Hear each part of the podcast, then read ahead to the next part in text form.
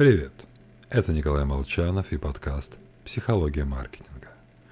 И сегодня я буду петь оду хейтерам. Мы их, конечно же, не любим. Обычная шпилька, подпущенная коллегой, способна вывести из равновесия на весь день и вспоминаться на протяжении еще нескольких лет. Критика болезненная, потому что идет вразрез с нашими убеждениями. Похвала принимается благосклонно, но часто пропускается мимо ушей. Ведь мы и сами верим в то, что мы молодцы. Ну а критическое замечание, которое не укладывается в привычную картину мира, выбивает из колеи. Неприятно.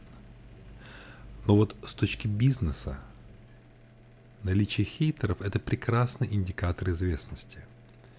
Если никто не называет нашу компанию или продукт «бессмысленная дрянь», это значит, что мы слишком мало продаем.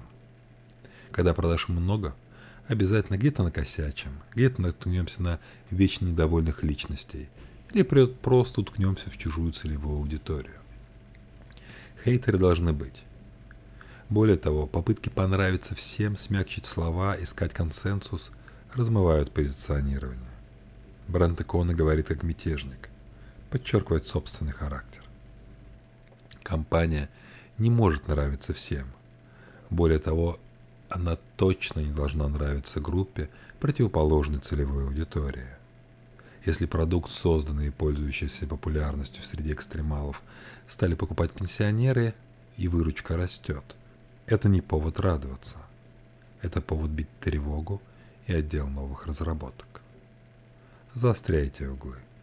Ищите своих хейтеров. С вами был Николай Молчанов – и подкаст «Психология маркетинга».